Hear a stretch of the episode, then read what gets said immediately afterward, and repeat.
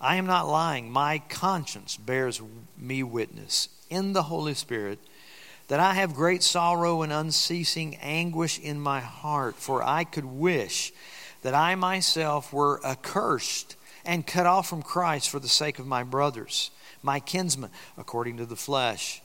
They are Israelites, and to them belong the adoption, the glory, the covenants, the giving of the law, the worship, and the promises. To them belong the patriarchs, and from their race, according to the flesh, is the Christ, who is God over all, blessed forever. Amen. But it is not as though the word of God has failed, for not all who are descended from Israel belong to Israel. Retired pastor and author Rodney Buchanan gave a, an illustration about being judged too quickly. He stated the Super Bowl, which is going to be coming up soon, is known as much for its commercials as it is for football. And Super Bowl 39 was no difference. Ameriquest Mortgage Company sponsored two ads. One had a man coming home with a bag of groceries and a bouquet of flowers. He begins dinner by starting a pot of spaghetti sauce. And as he, it simmers, he quickly sets the table where he has placed candles and arranged the flowers. He wants to do something really, really nice for his wife. But as he cuts up the vegetables with a large knife, their furry white cat gets on top of the counter and tips over the pan full of red sauce, landing on the floor in the middle of it. And the poor guy picks up the cat, dripping with this bloody red sauce in one hand while holding the large knife in the other as the wife walks through the front door. At this point, the commercial flashes the sign don't judge too quickly. We won't. The second commercial had a man talking on a cell phone as he enters a convenience store. He's talking to a friend and he says, Well, that's a lot of money for a deck. He picks up a drink, goes to the counter, and says to his friend, I hate to tell you this, but you are getting robbed. The owner behind the counter with his back turns, when he hears what the man is saying, looks into the security man, uh, uh, security mirror, just as the man puts his hands inside his jacket, and again tells his friend, "Did you hear me? You're getting robbed." At this point, the store owner spins around and sprays him in the eyes with mace the owner's wife runs around and shocks him with a cattle prod as her husband jumps over the counter with a baseball bat and begins to wail on him. And as he lays dazed on the floor, the words appear Don't judge too quickly. We won't. So, those ads are popular for reasons because they're really humorous, but they get to the point really quickly people have been judged hastily, they have been judged unfairly in different times. And so we need to understand that this also could be the possibility of why the chapter begins the way it does in this uh, ninth chapter. It says, I'm speaking the truth in Christ, I'm not lying. So Folks, when we study the Bible, one method of studying is try to put yourself in the shoes of the person who is writing. Try to feel his emotions. Try to feel the drama that is there, that exists around the events, the circumstances, and the people. So, in understanding this passage, we need to that understand that Paul is possibly responding to the judgment that he's been hearing circulated about what he is saying because this is not the first letter he wrote. He wrote many different letters before he wrote to Rome. And at that point in time, he has some very accusatory things to say about his brethren, the Jews. And even in this chapter, in this book, they possibly could be not understanding where Paul is coming from. And so he may be responding to a judgment concerning rumors that he's hearing that he doesn't like the Jews. So as we look at this chapter, we look at the first thing we see is Paul's plea. Three different things he says I'm speaking the truth in Christ, I am not lying, my conscience bears me witness in the Holy Spirit. Why in the world? This is what he's saying. Why, why is he saying these things?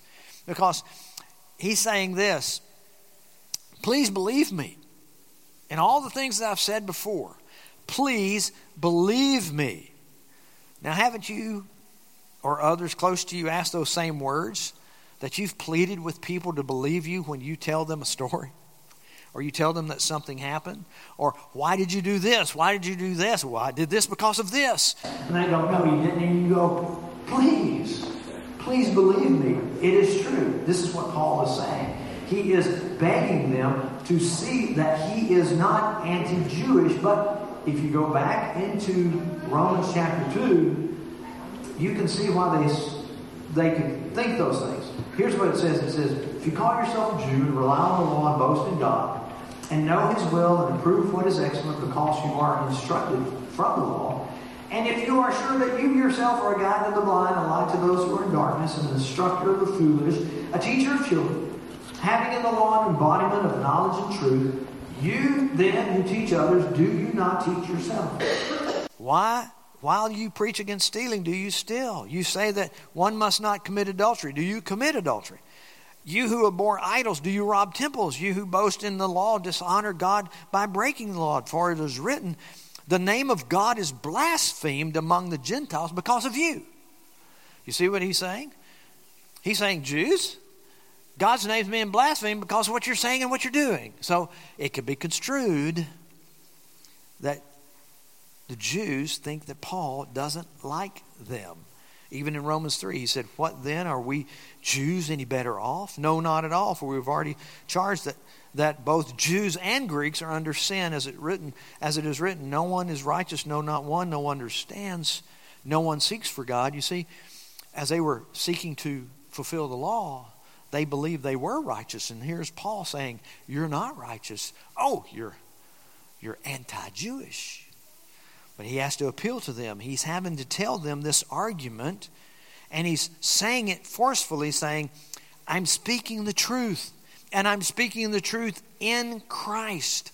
I'm saying I have been changed by the power of the Christ, uh, power of Christ. The truth dwells in me through Christ. I'm not contradicting His word to us.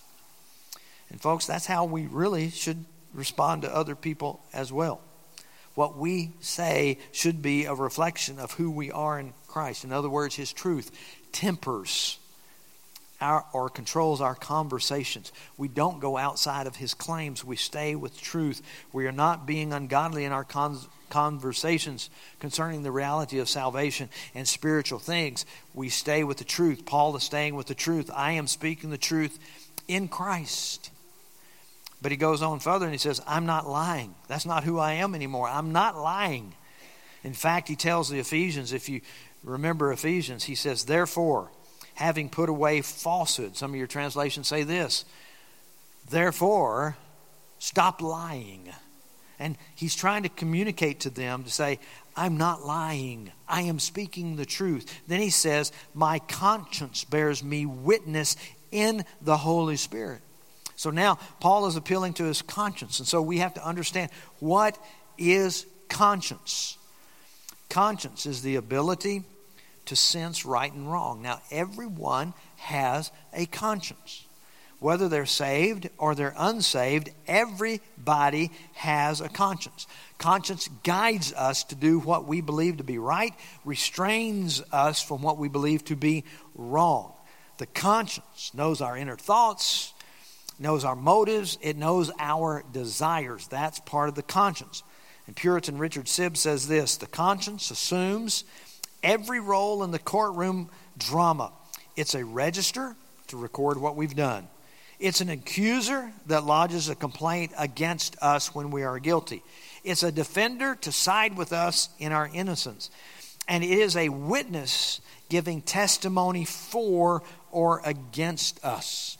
And so this is what Paul is saying. I have witness and I have a testimony. I'm not lying what I write to you. Now, Paul gives the reason for the plea, and it's revealed through his pain. Now, what is happening is that Paul is trying to establish look, guys, I am not lying to you. I'm going to tell you something. Even though I've written all these things, about the Jews, about their state, about how they're trusting in the law for righteousness and not trusting Christ. I don't hate them. Some of you may think that, but I do not hate them. I have this witness within me.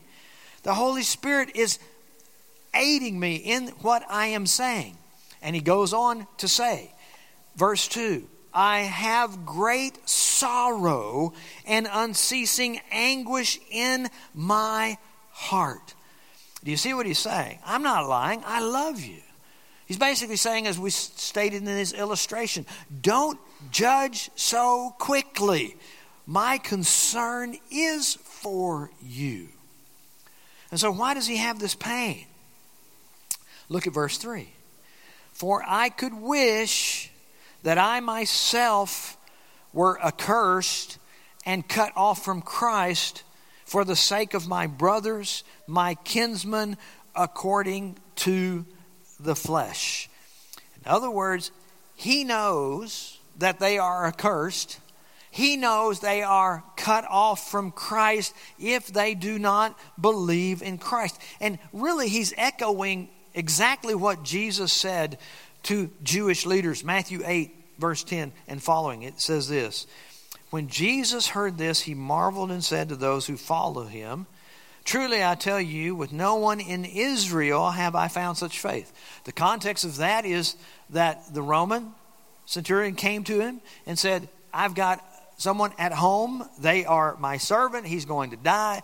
But I know that if you just command that he be healed from where you are, he's going to be healed. And Jesus responded, I haven't found such faith in all of Israel. Do you see the accusation he's making towards Israel? They don't have faith. But he goes on to say, I tell you, many will come from east and west and recline at table with Abraham, Isaac, and Jacob in the kingdom of heaven, while the sons of the kingdom will be thrown into outer darkness. In that place there will be weeping and gnashing of teeth. You see what he's saying? My pain, exactly what Christ is saying, is because they're cursed. They're cut off from Christ. That's exactly what Christ is saying. You're going to be out in the outer darkness, and yet the Gentiles are coming in. Those from the east and the west are coming in. Matthew 21, verse 28 and following, it says, What do you think? A man had two sons, and he went to the first and said, Son, go work in the vineyard today. And he answered, I will not. But afterward he changed his mind and he went. And he went to the other son and said the same. And he answered, I go, sir, but did not go. Which of the two did the will of the Father? They said the first. And Jesus said to them, Truly I say to you, the tax collectors and the prostitutes go into the kingdom of God before you. John, for John came to you in the way of the righteousness, and you did not believe him. But the tax collectors and the prostitutes believed him. And even when you saw it, you did not afterward change your mind and believe him. And Jesus said to them, Have you never read the scriptures? The stone that the builders rejected has become the cornerstone. This was the Lord's doing. It's marvelous in our eyes. Therefore, I tell you, the kingdom of God will be taken away from you and given to a people producing its fruits. And the one who falls on this stone will be broken to pieces. And it, when it falls on anyone, it will crush him. And when the chief priests and the Pharisees heard his parables, they perceived that he was speaking about them. So you see, when Paul is saying, Look, you got to believe me. I, I know that my brethren are cut off and they are accursed, and it causes me great pain. He's only repeating the same thing that Jesus has said to the Jews themselves saying, You have been cut off, you have been uh, uh, accursed. So now, what's happening is that cuts him to the heart. He even wishes, listen to the verses, he wishes that he could be accursed. For I could wish that I myself were accursed. Notice he wishes because he knows he can't be because he's in Christ or everything that he said in chapter 8 would be null and void. Remember, chapter 8 says there's nothing that is going to separate us from the love of Christ. So therefore, he's saying, I wish I could, but I can't. But it pains him to the heart that they have not seen what he has seen. he has anguish that they don't experience what he has experienced. And he states as much when he says in the following verses. Listen to what he says They are Israelites, and to them belong the adoption, the glory, the covenants, the giving of the law, worship, and the promises. To them belong the patriarchs, and from their race, according to the flesh, is the Christ, who is God over all, blessed forever. Paul is, appeals to their great heritage and to their great covenants. They have all the blessings of God Yet they reject the greatest blessing of all, which is Jesus Christ. And so, Paul is saying, I anguish and I have tears over their lostness. And Paul is brokenhearted. We should be able to relate to him emotionally, dear people, when we see those closest to us not responding to the gospel nor responding to that way of life. We see our own children rejecting the way that they were raised by their lifestyles, by their habits and their speech, and it pains us if they do not experience or exhibit the fruits of righteousness. Folks, some of you know that your kids, that you raise them in church you raise them in the right perspective, you raise them in the right way, it pains you and tears your heart out when you see them going away from what and how you raised them. It does. So you should be able to, to experience what Paul's experiencing. He is saying, Goodness, what are they doing? We have done so much, we have seen so much, we have experienced so much, and yet they choose to reject the Lord Jesus Christ. You see, when we see those things, we have pains. It's just like Proverbs. This is it, it proves that the Bible is true. Notice what Proverbs said, verse 15, verse uh, chapter 15, verse 20. A wise son makes a glad father, but a foolish man despises his mother. Proverbs 17 25. A foolish son is a grief, a grief to his father, and bitterness to her who bore him. Do you feel the emotion when we say that? When you look at your son or you look at your daughter and you look at their lifestyle and you know that's not how you raised them, and yet they go their own way, you have grief. Is what Paul is saying. Proverbs 19:13 says a foolish son is ruin to his father. If you want me to complete that, it says a wife's quarreling is a continual dripping of a continual dripping of rain. But the main emphasis is this a foolish son is ruin to his father. Your children know the grace of God. Paul anguishes over them. I had a conversation with my father-in-law and one, uh, on, one, on one Sunday. And he said, one of the greatest joys for me is to see my children, as it says in Second John, walking in truth. He said, but I get around my grandchildren, and it hurts me that they were raised in church. They were raised in the values of Christ, not following Christ. It's a pain and it's a sorrow to me. That is so true with Paul. Paul is saying, Look, this is so hard. This is an anguish. I see that they have everything. Look what they have. They have adoption. They have been taken out of all the nations and have been adopted by God. They have been given the glory of God, His presence. They have the covenants of where he will never go back on his covenants and his calling. They have the giving of the law, they have the, the standards of worship, they have everything, and yet they still reject him. That is painful. So, brethren, what does that tell us practically speaking? Parents, here it is. While your children are young, you have to teach them the Word of God. Teach them the Word of God. That's why we put in this bulletin each and every week. That's why we hired Brother Philip as our family pastor. We put these things in there so you can share them with your young children so that they would know.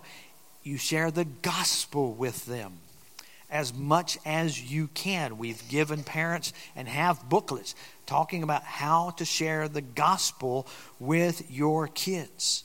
You go to God and you plead for their soul.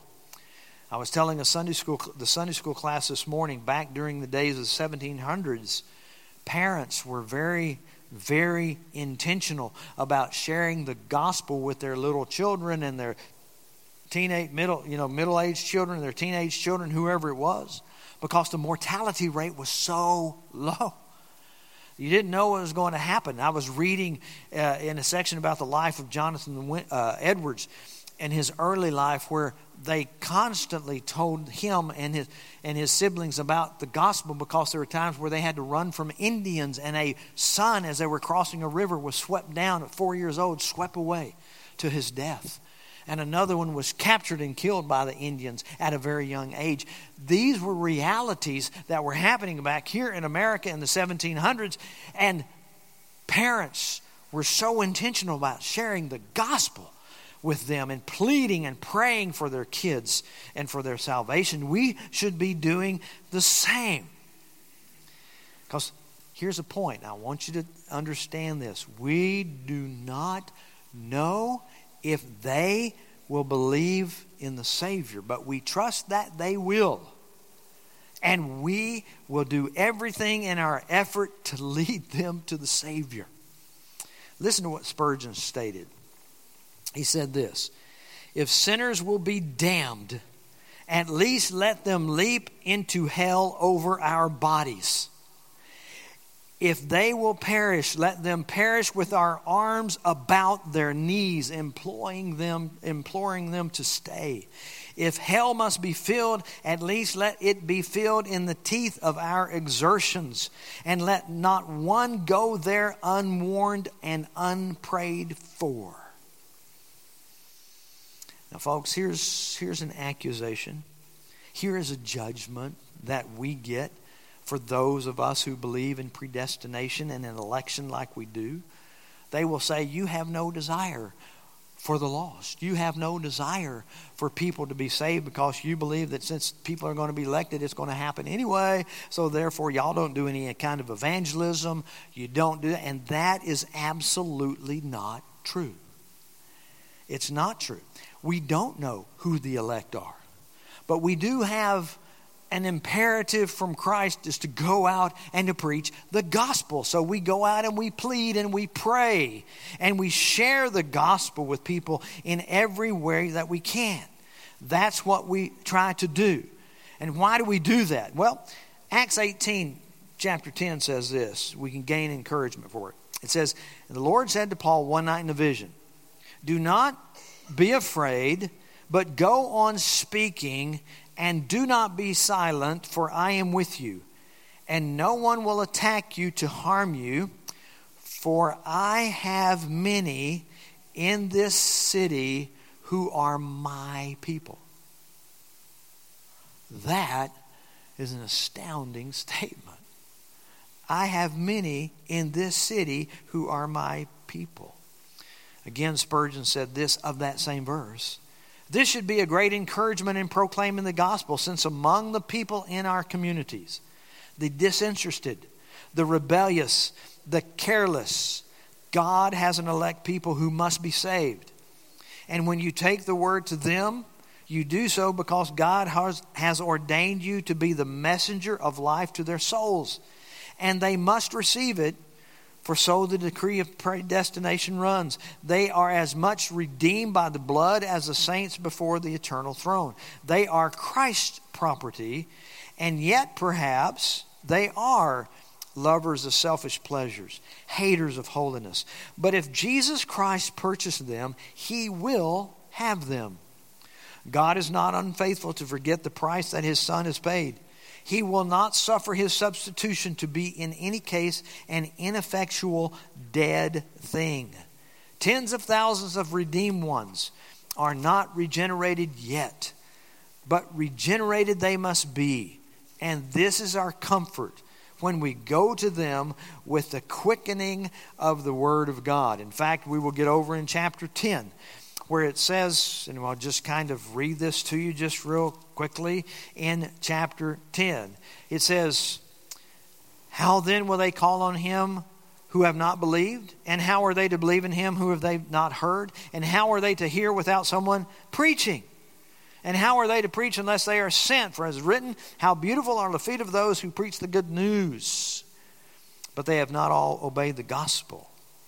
So, how do they hear? It's through the preaching of the word. It's through the teaching of the word. It's through the giving of the word. We don't know who they are, but they should we should be in anguish for their souls, especially our relatives, especially our children. Whatever we can do, plead and pray and ask God to give you a burden for those who are lost, especially in your family. Because you do not know if they are the elect of God. I don't either. So, what do we do? We saturate them with the gospel. I, I am fortunate in this regard that my wife is very concerned about my side of the family. Notice I said my side of the family. Hers is okay, so but it's my side of the family. At Christmas, it was really kind of interesting. She asked me to order some gospel tracts, the cartoon kinds that says, "Are you a good person?"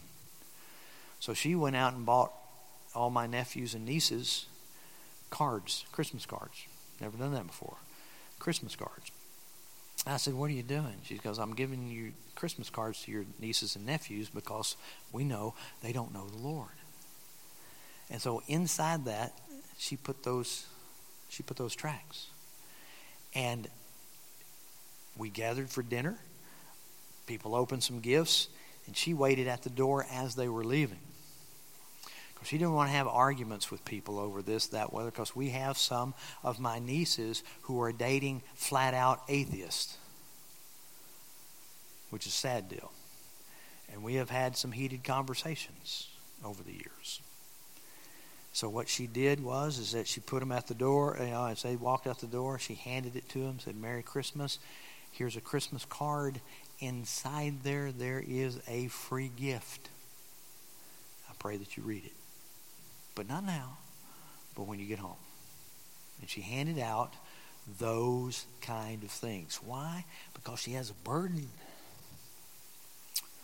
A burden for the lost, especially my family, which I do too.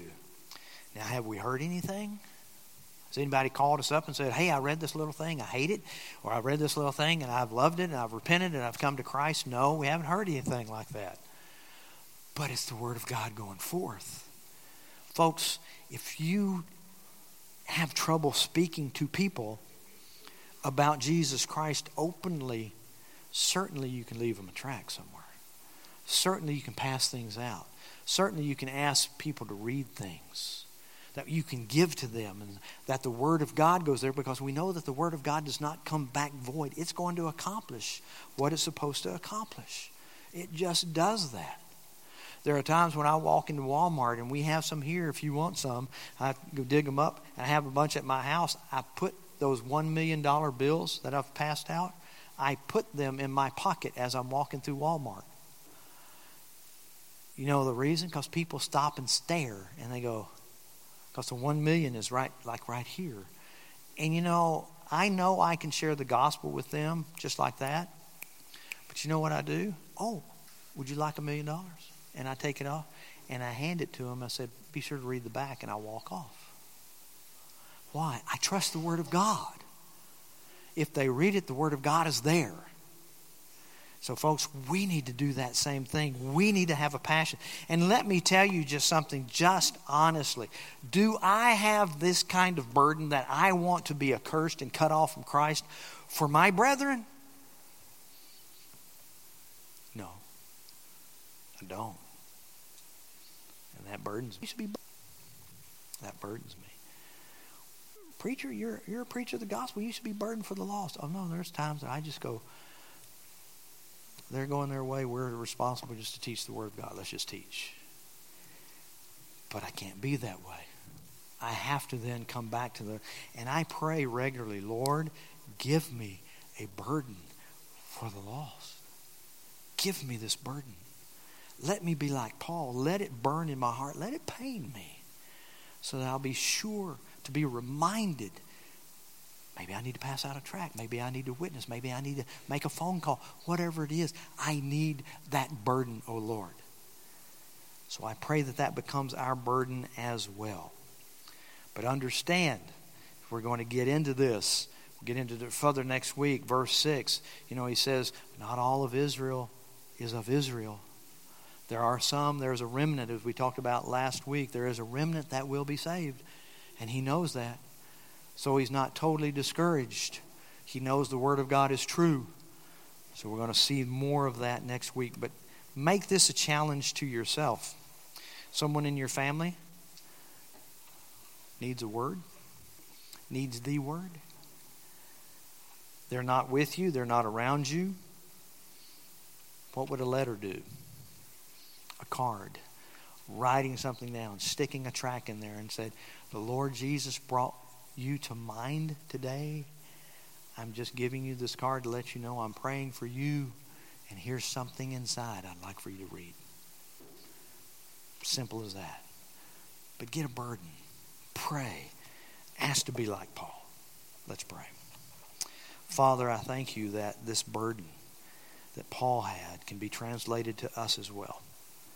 Father, because you work that in him through the Holy Spirit, now, Lord, we ask that you would work that same thing in us for those who are without you. Lord, we don't know whom you have called to yourself. Lord, we know that we should be obedient still in proclaiming the gospel, for that's the method you have chosen to bring them to yourself. So, Father, we just ask that you give us that burden.